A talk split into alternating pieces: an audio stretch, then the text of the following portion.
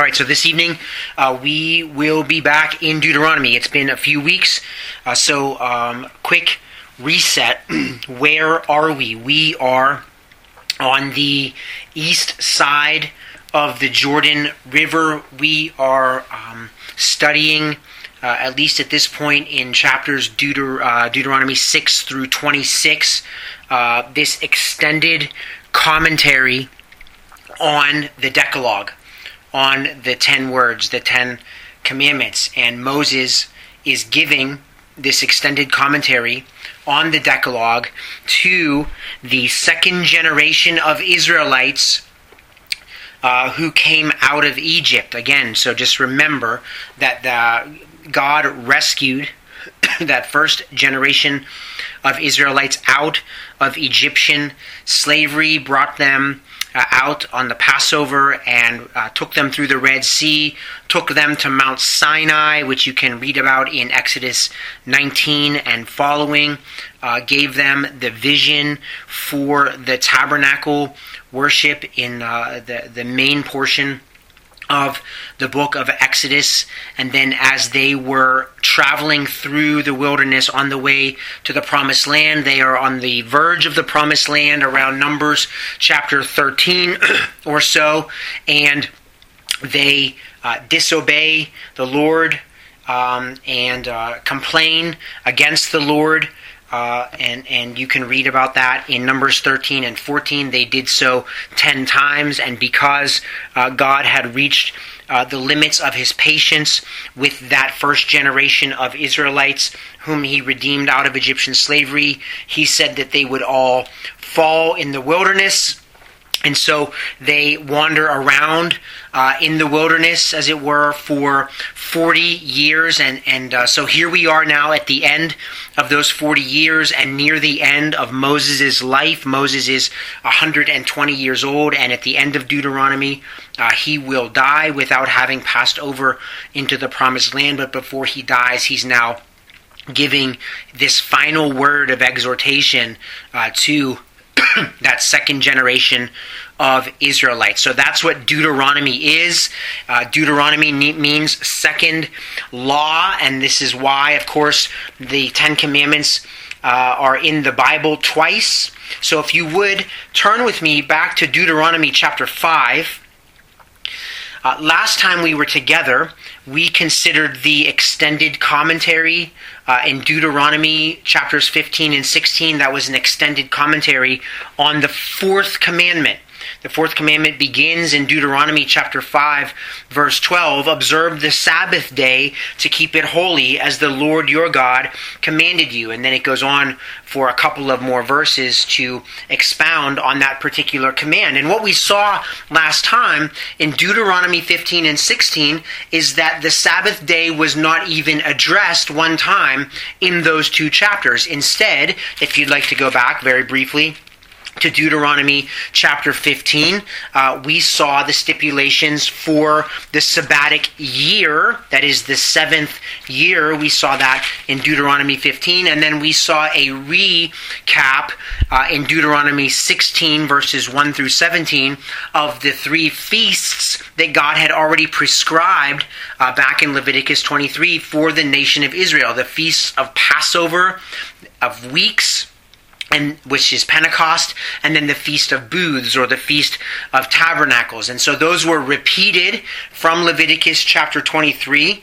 Uh, and again, a lot of this is repeat because this is the second generation of Israelites. The point here is that what we saw last time was that the fourth commandment itself that is to observe the Sabbath day to keep it holy, functions as a summary statement um, now, it's clearly a command in itself, but it's also functioning in the Decalogue as a summary statement for how God is to be worshiped by the Israelites, at least in terms of time frames. So, not just the Sabbath day, which is the seventh uh, day of the week, which we would know as Saturday, but also the seventh year where debts are remitted, as well as the feasts of Passover, weeks, and booths. So, three times per year, the Israelites are commanded by God to meet in one place together as a congregation. So, again, the fourth commandment of the Decalogue functions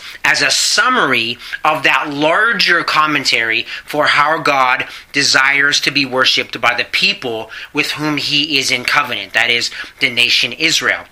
And so I belabor the point a little bit uh, because I want you to see the same thing this evening. So tonight we're going to talk about the extended commentary on the fifth commandment. So back in Deuteronomy chapter 5, the fifth commandment is found in verse 16. This is how it reads Honor your father and your mother, as the Lord your God has commanded you, that your days may be prolonged, and that it may go well with you on the land which the Lord your God gives you. So that is one verse, one command honor your father and your mother. And that is a command, of course, that is to be obeyed by the covenant people of God. There is no doubt about that. The expectation, of course, is that the Israelites will honor their father and their mother. And there's a, uh, this is a command that comes with a blessing. And Paul, uh, the Apostle Paul, points that out in Ephesians chapter 6, that this particular command comes with a blessing. What we will see, though, if you will turn with me to Deuteronomy 16, beginning in verse 18, which is the extended commentary on the fifth command, what we're seeing here is that the fifth command itself is all about authority. So the fifth command proper in Deuteronomy 5 or Exodus chapter 20 is very specific about submission to authority, children to parents. But we will, what we will see tonight in Deuteronomy 16, 17, and 18 is that Moses expands this motif of submission to authority to the larger nation of Israel. There will be some intermingling with idolatry, but I think what we can see as we pick up in the latter portion of Deuteronomy 16, beginning in verse 18 through chapter 18, is we will see this divine commentary on the larger motif of the Israelites' submission to authority. So, with that sort of introduction, let's pick up in Deuteronomy chapter 16, verse 18, which is where we left off last time. Moses says this to the Israelites You shall appoint for yourself judges and officers in all your towns which the Lord your God is giving you, according to your tribes, and they shall judge the people with righteous judgment. You shall not distort justice.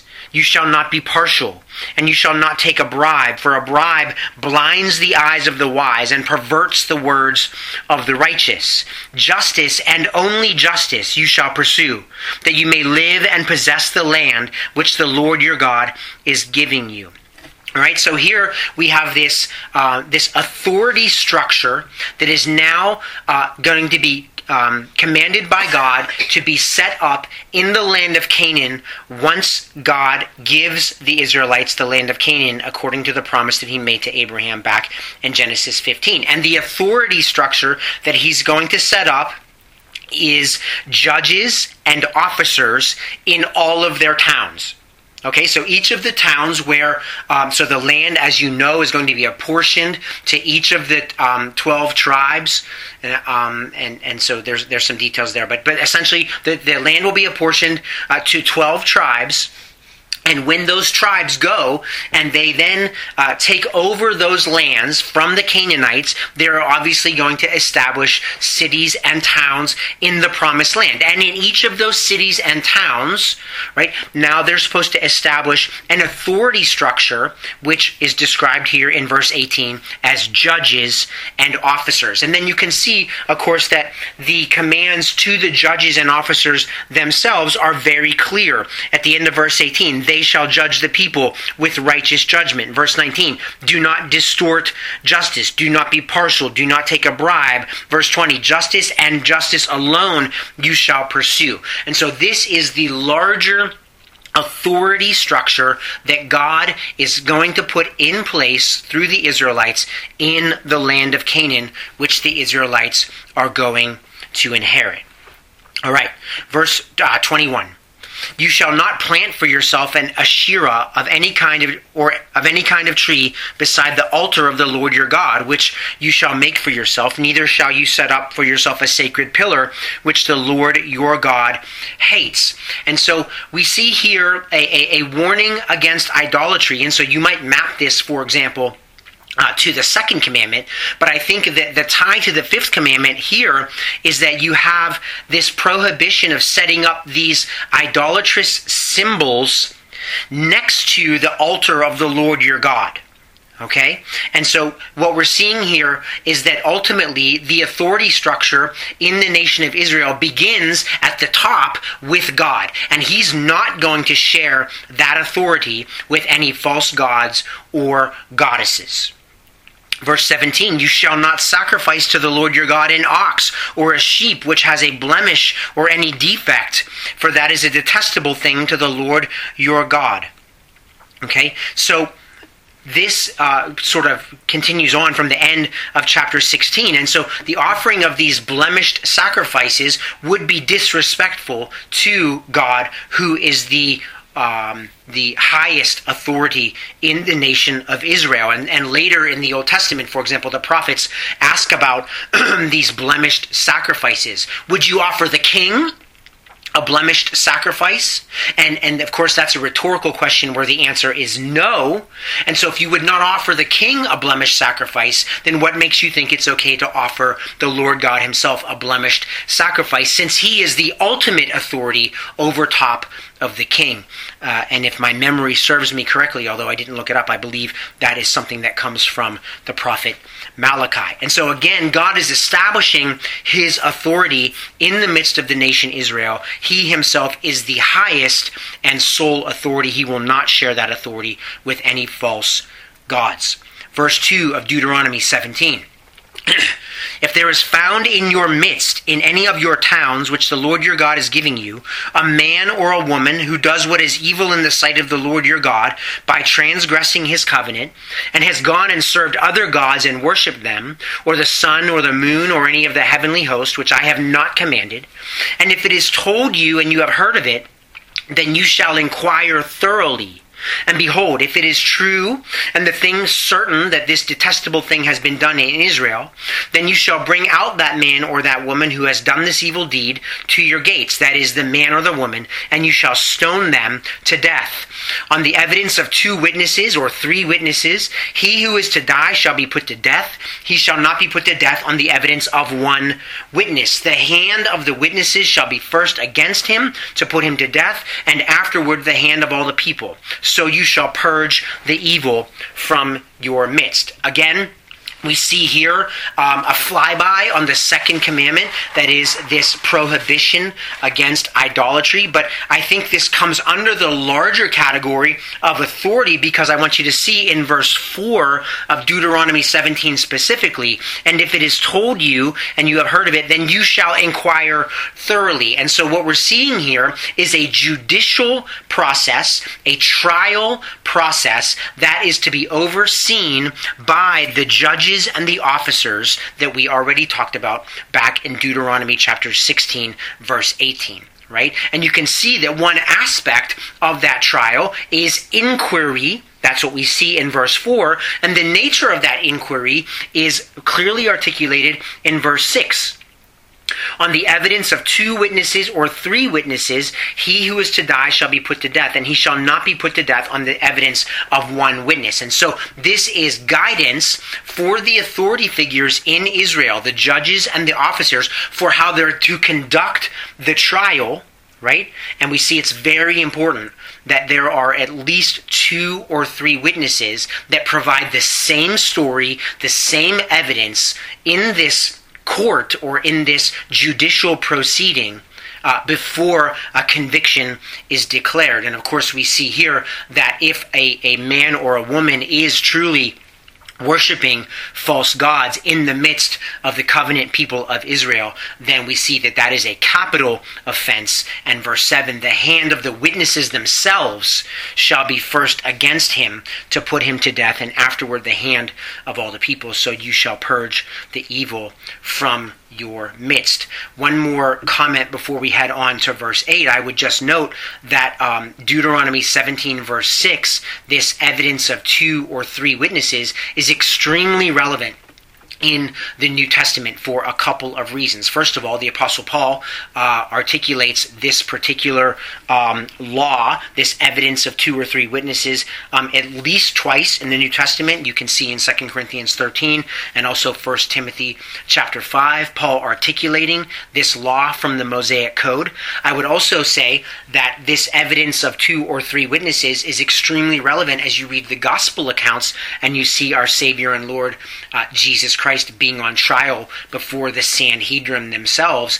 And uh, it is noted there in the gospel accounts that the witnesses in that trial that were called before the Sanhedrin to bear testimony against Jesus and they were uh, also most likely paid for their testimony, did not agree with one another.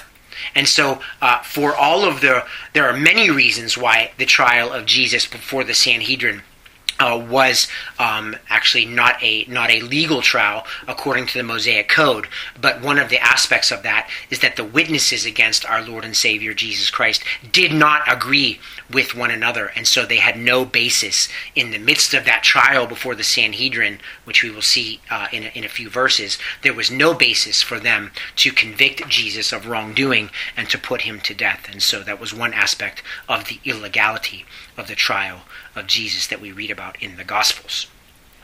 Verse 8 If any case is too difficult for you to decide, and so the you in this particular case is the judges and the officers in the local towns. If any case is too difficult for you to decide between one kind of homicide or another, between one kind of lawsuit or another, and between one kind of assault or another, being cases of dispute in your courts, then you shall arise and go up to the place which the Lord your God chooses. So you shall come to the Levitical priest or the judge who is in office in those days, and you shall inquire of them, and they will declare to you the verdict in the case. And you shall do according to the terms of the verdict which they declare to you from that place which the Lord chooses. And you shall be careful to observe according to all that they teach you, according to the terms of the law which they teach you, and according to the verdict which they tell you, you shall do. You shall not turn aside from the word which they declare to you to the right or the left and the man who acts presumptuously by not listening to the priest who stands there to serve the Lord your God, nor to the judge, that man shall die. Thus you shall purge the evil from Israel. Verse 13 Then all the people will hear and be afraid, and will not not act presumptuously again. And so here we see now that this, there's this appellate court, if you will, and that appellate court um, is located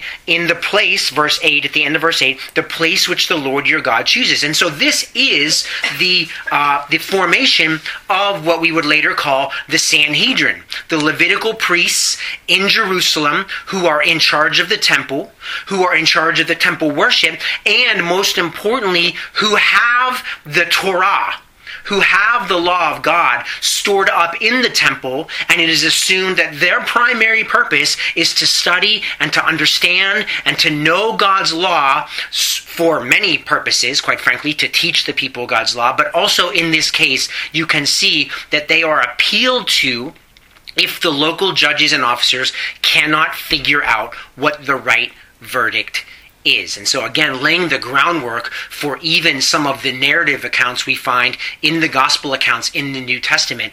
These, this, these verses in Deuteronomy chapter 17 are the beginnings of the Sanhedrin and the court therein.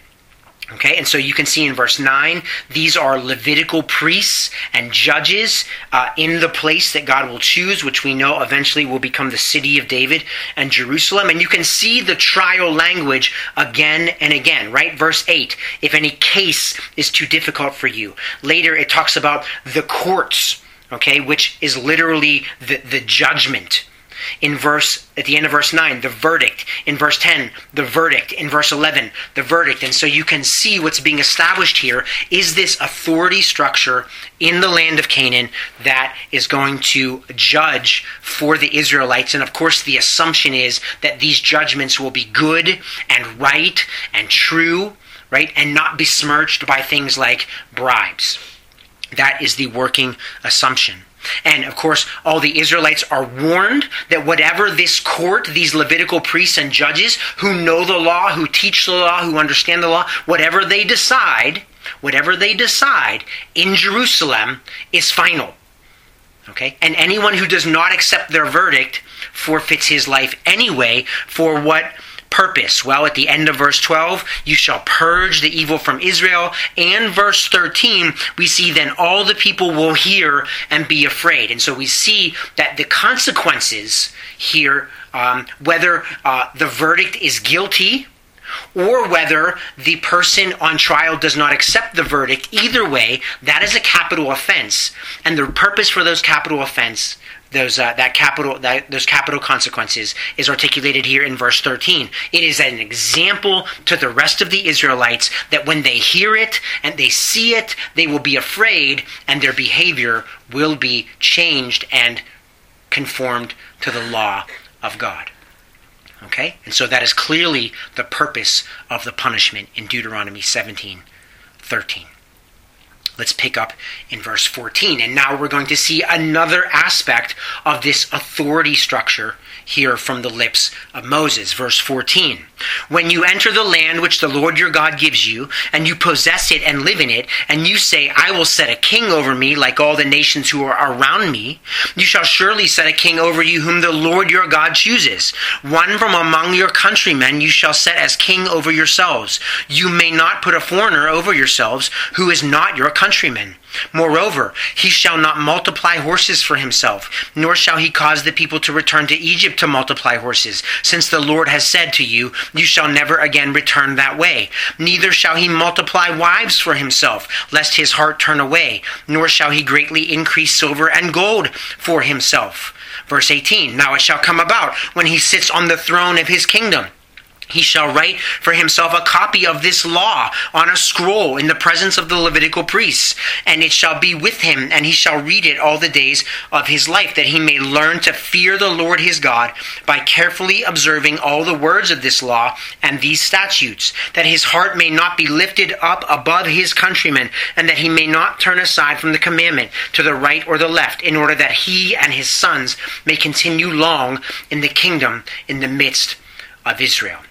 Okay, so important. There's so much here. So obviously in verses 15, uh, 14 through 20, we have the laws that will eventually apply to the king as he is an authority figure over the nation Israel. Okay? There's actually no moral judgment necessarily here. We know that eventually, when the Israelites ask for a king, uh, when, when Samuel is the prophet in just a few books later, um, we will see that morally speaking, uh, God is not pleased, and certainly Samuel is not pleased with that request.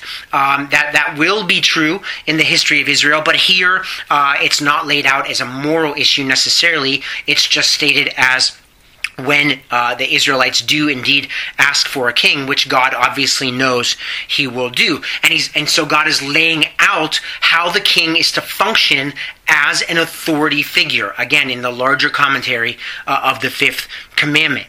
Okay, so verse 15, let's see. You shall surely set a king over you whom the Lord your God chooses. And of course, that is the case uh, in the choosing of Saul, uh, and then subsequently in the choosing of David and Solomon. And so this is something that, at least for a time, uh, uh the, the uh, kingdom of Israel follows. Uh, that would not be true all the way down through Israel's history, but at least it begins that way.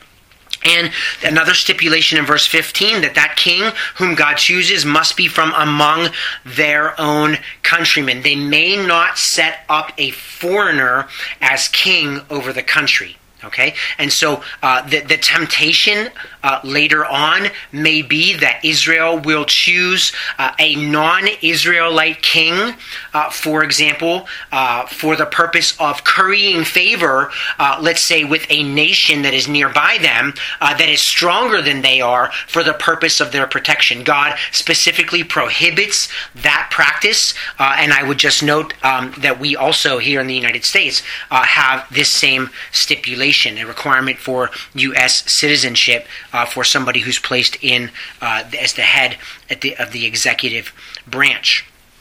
Verse 16, moreover, he shall not multiply horses for himself. Okay, so there's this uh, um, this uh, forbidding against uh, gathering. Um, here would be a, a great army, uh, which uh, ultimately will we know in the history of Israel will, will turn uh, and become oppressive even to the Israelites, and so the king should stay humble in terms of um, the, his his army and and how he. Um, enforces his role among his people.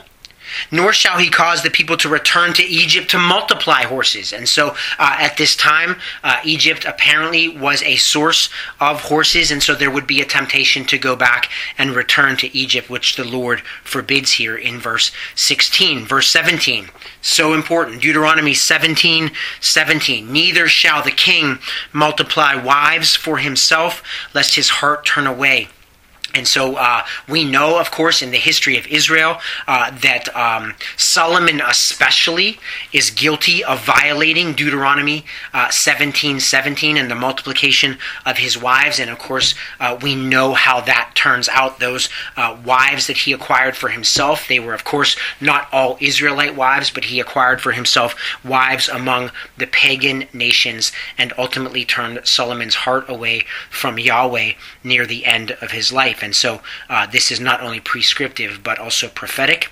At the end of 1717, nor shall he greatly increase silver and gold for himself, which we also know uh, that Solomon did.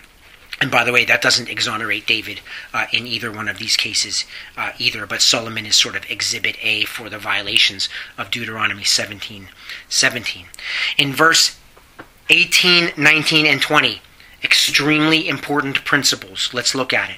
Now it shall come about when he, when he, the king, sits on the throne of his kingdom, he shall write for himself a copy of this law on a scroll in the presence of the Levitic, Levitical priests and it shall be with him, and he shall read it all the days of his life, that he may learn to fear the Lord his God by carefully observing all the words of this law and these statutes, that his heart may not be lifted up above his countrymen, and that he may not turn aside from the commandment to the right or the left, in order that he and his sons may continue long in his kingdom in the midst of Israel. Now, there are two principles here of authority that we need to understand. The first one is obvious on the face of the text, and that is that the king who is placed in a position of authority over the kingdom of Israel, he himself is under the authority of Yahweh, the covenant God of Israel. He is an under shepherd. He is a vice regent of God's covenant people. And so, as we consider this larger context of authority here in the fifth commandment, we see that the king is always to be reminded that he himself is not the ultimate authority. He is to function under the authority of Yahweh, the covenant God of Israel. That is the clear principle on the face of the text. The other principle that's in these verses that is not so clear but is almost e- is equally important is that the king is not only under the authority of God himself, but the king is under the authority of God's word. The king is under the authority of God's word. He is under the authority of the law right? So sometimes in our own cultural context, right, you will hear people say that we are a nation of laws, not a nation of men. And that principle, that the law word of Yahweh being over top of the executive authorities comes from Deuteronomy 17. So the king is under two authorities Yahweh himself and by the way, the reason why that's important is because the king will have prophets near him. Okay? And so when the prophet speaks to the king and says to the king, Thus says Yahweh, the covenant God of Israel, the king is obligated to listen to that prophet. And, and the king is also under the authority of the written, inscripturated law word of Yahweh himself. And we can see that in the fact that the king is commanded to write down a copy of this law for himself when he assumes the throne. Now, the commentators go back and forth about what exactly is to be written down. Some commentators will say um, that it's the Decalogue, just the Ten Commandments. Uh, most commentators would say, and I actually would, if, if I had to choose, I would come down on the side of, I would assume that what's in view here when the king is commanded to write down a version of the law, it is Deuteronomy. At least chapters 5 through 28. That is what I would assume to be in view here. Right? So it begins in Deuteronomy 5 with the Decalogue. It goes from chapter 6 through 26, which is where we are now, this extended commentary on the Decalogue. And then in Deuteronomy 27 and 28, you have the blessings for obedience and the cursings for disobedience. That would be my working assumption, um, but uh, the commentators are, are, spread out on that a little bit. Okay, so two very important principles bound up here uh, at the end of Deuteronomy 17 with regard to the king of Israel. All right, let's work our way here through Deuteronomy 18. Uh, we'll move pretty quickly because these are things that, that we've seen before already in the law. Picking up in verse 1. The Levitical priests, so now we're back to the, the Levites. Okay, we're moving away from the king and back to the Levites. The Levitical priests, the whole tribe of Levi, shall have no portion or inheritance with Israel. They shall eat the Lord's offerings by fire and his portion, and they shall have no inheritance among their countrymen. The Lord Yahweh is their inheritance, as he promised them. Now this shall be the priest's due from the people, from those who offer a sacrifice, either an ox or a sheep, of which they shall give to the priest the shoulder and the two cheeks and the stomach. You shall give him the first fruits of your grain, your new wine, and your oil, and the first shearing of your sheep. For the Lord your God has chosen him and his sons from all your tribes to stand and serve in the name of the Lord forever. Verse 6 Now, if a Levite comes from any of your towns throughout Israel where he resides and comes whenever he desires to the place which the Lord chooses, then he shall serve in the name of the Lord his God, like all his fellow Levites who stand there before the Lord. They shall eat equal portions, except what they receive from the sale of their father's estates. So here we have the portions of uh, food and grain uh, that are to be provided to the Levites. Of course, this these are their wages for functioning as the authority figures in the nation of Israel. So in each of the towns, the, the judges and the officers, there will be local Levites that are that are judging these these these cases and providing verdicts. And of course, then there's the the uh, the Sanhedrin and the other judges and officers in what will eventually eventually become Jerusalem, right? And they are not to work for their wages. They are to be provided for and cared for because they are in authority over Israel and they are to spend the bulk of their time keeping, studying, meditating on, and understanding the law of God so that when somebody comes to them for a trial, they can give good and righteous verdicts. And so these are their wages. Verse 9. When you enter the land which the Lord your God gives you, you shall not learn to imitate the detestable things of those nations. There shall not be found among you anyone who makes his son or his daughter pass through the fire, one who uses divination, one who practices witchcraft, or one who interprets omens, or a sorcerer, or one who casts a spell, or a medium, or a spiritist, or one who calls up the dead. For whoever does these things is detestable to the Lord. And because of these detestable things, the Lord your God will drive them, the Canaanites, out before you. You shall be blameless before the Lord your God. For those nations, verse 14, which you shall dispossess, listen to those who practice witchcraft and to diviners. But as for you, the Lord your God has not allowed you to do so. The Lord your God will raise. Okay, so let's stop at verse 14. So, Again, uh, this is a forbidding of idolatry. Again, a flyby of the second commandment. But but the key here is verse 14. For those nations, the Canaanites, which you shall dispossess, listen to all of these people who are listed here in verses 10 and 11. So in the Canaanite lands, the Canaanites, the pagans, listen as their authority figures to all of these people. The people who sacrifice their sons or their daughters in the fire right? The people who use divination, the people who practice witchcraft, the people who interpret omens, and so on and so forth. These pagan witches, okay, are, are serve as the authority figures for the pagan Canaanite religions. And God is saying to the Israelites, these are not the people to whom you should listen. The people to whom you should listen are the people that I have appointed they are the judges and the officers. They are the Levites who are subject to the law word that I have given to you.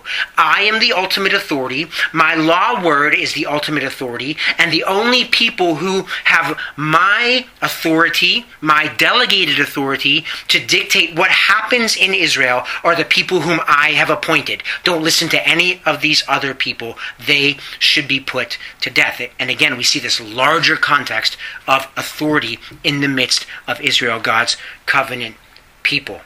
Let's finish out Deuteronomy 18, picking up in verse 15, these last few verses. The Lord your God will raise up for you a prophet like me, Moses speaking, from among you, from your countrymen. You shall listen to him. This is according to all that you asked of the Lord your God in Horeb, Horeb is Sinai, remember, on the day of the assembly, saying, Let me not hear again the voice of the Lord my God. Let me not see this great fire any more, lest I die. And the Lord said to me, Moses speaking, They have spoken well. I will raise up a prophet from among their countrymen like you, and I will put my words in his mouth, and he shall speak to them all that I command him. And it shall come about that whoever will not listen to my words which he shall speak in my name, I myself will require it of him. But the prophet who shall speak a word presumptuously in my name which I have not commanded him to speak, or which he shall speak in the name of other gods, that prophet shall die. And you may say in your heart, How shall we know the word which the Lord has not spoken? When a prophet speaks in the name of the Lord, if the thing does not come about or come true, that is the thing which the Lord has not spoken. The prophet has spoken it presumptuously. You shall not be afraid of him. And so now we see a transition here at the end of Deuteronomy 18 to this prophetic line in the succession of Moses.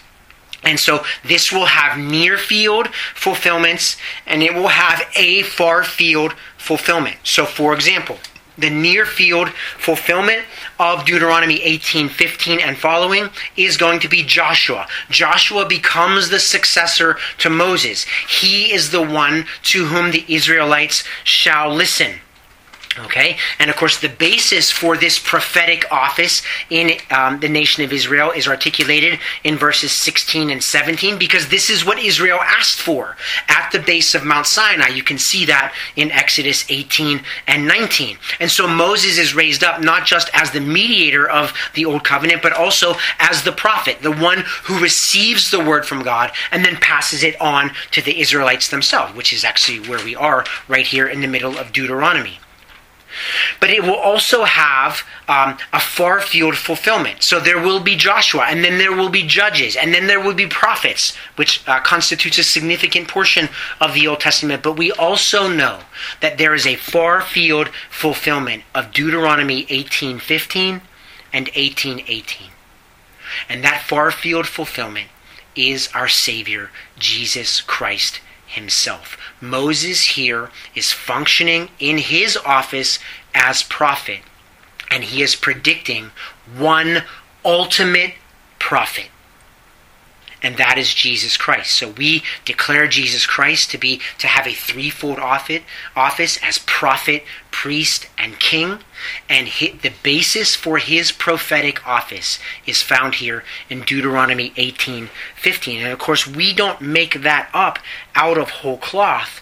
We say that and affirm that and believe that because the Bible tells us that. The early church proclaimed that Jesus himself, that Hebrew Messiah, was the ultimate fulfillment of Deuteronomy 18:15 and 18:18. And you can see that in Acts chapter 3 verse 22 and Acts chapter 7 verse 37.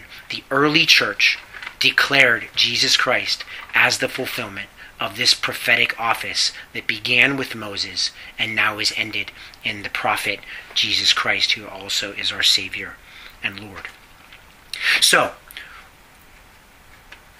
you can see I hope in Deuteronomy 16, 17, and 18, this larger context of authority figures in the nation of Israel, which is all bound up in the fifth commandment to honor your father and mother as a specific aspect of that authority. And so hopefully uh, this extended commentary uh, was helpful to you. And uh, Lord willing, the next time we come uh, together, we will pick up in Deuteronomy 19 as we consider the sixth commandment.